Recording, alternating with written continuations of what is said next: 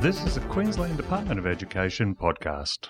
Positive Behaviour for Learning is a framework for enhancing adoption and implementation of a continuum of evidence based interventions.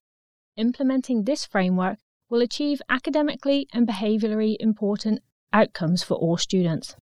In this series of podcasts, we will be showcasing how PBL can bring positive outcomes for schools. Hi, my name is Kelly Wonnacott Wakeham, and I am the Principal Advisor for Positive Behaviour for Learning for the Darling Downs Southwest region. In this podcast, external coach Libby Rosentreter will join me to discuss what it looks like to be an external behaviour coach supporting schools on their PBL implementation journey. Hi, Libby. Good afternoon. How are you going, Kel? Good, thank you.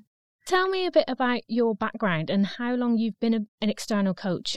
Well, I have been an educator for over 25 years and I've been in a variety of roles across that time. Actually began in performing arts, in music drama and in English.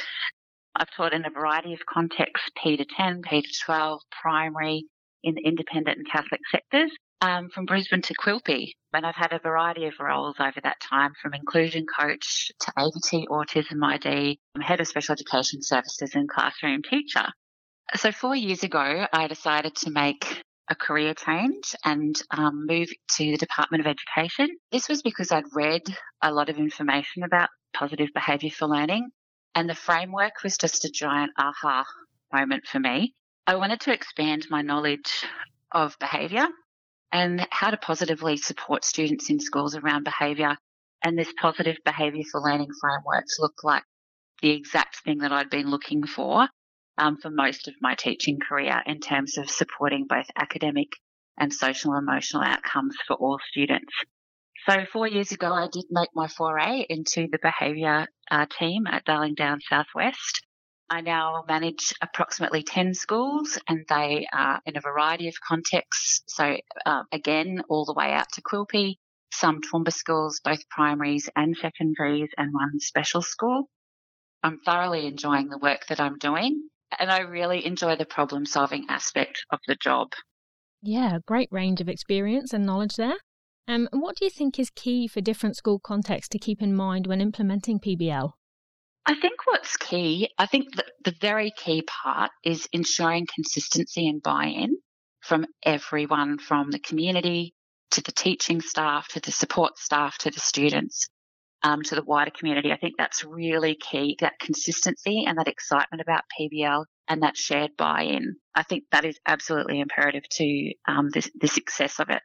I do think that a really good message for schools considering adopting the PBL framework is that although it is a framework, it is very easily molded to suit your context, to fit your context, um, the students that you have, the communities that you live in.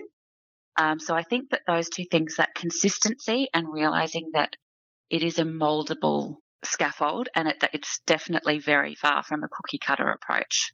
Yeah, I think that's really key as well. Thanks. Tier one is the universal support provided to all students by all staff. Why do you think this is an area schools should focus on and revisit often?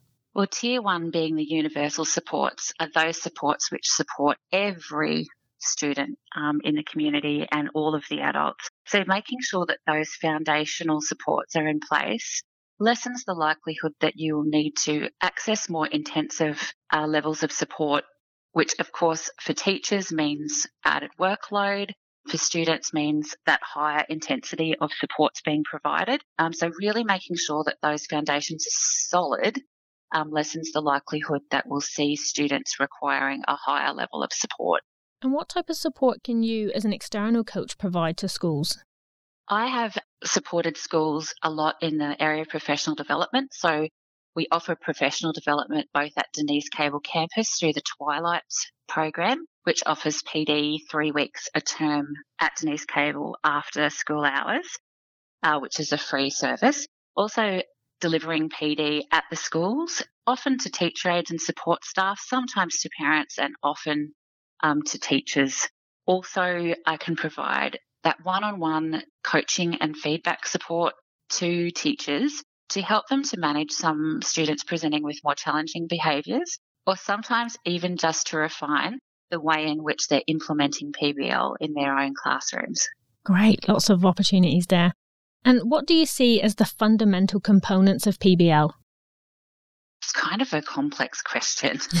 so, in terms of the framework, I think obviously we're after great outcomes for students academically um, and socially and emotionally. Academic outcomes and every student succeeding, that would be the key outcome. But it's making sure that the systems that we use and the practices that we utilize and using our data to inform what we do, all of that will lead to the success of those outcomes.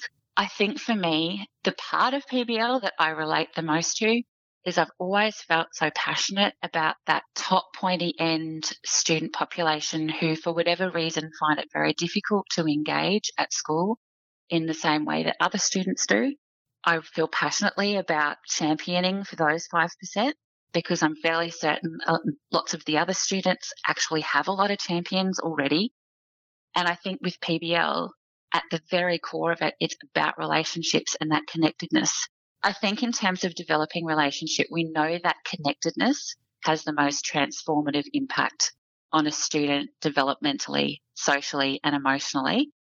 With PBL, with relationships being at the core, I think so many teachers are now buying into that and really realizing that that primary connectedness is so key to engaging students in learning and even activating a student's learning brain.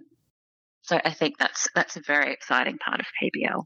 Yeah, and you can really hear your passion when you talk about it as well, Libby.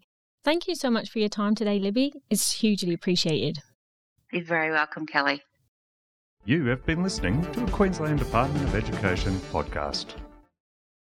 The Department of Education acknowledges the traditional owners of the lands from across Queensland. We pay our respects to the elders, past and present, for they hold the memories, the traditions, the culture, and hopes of Aboriginal and Torres Strait Islander peoples.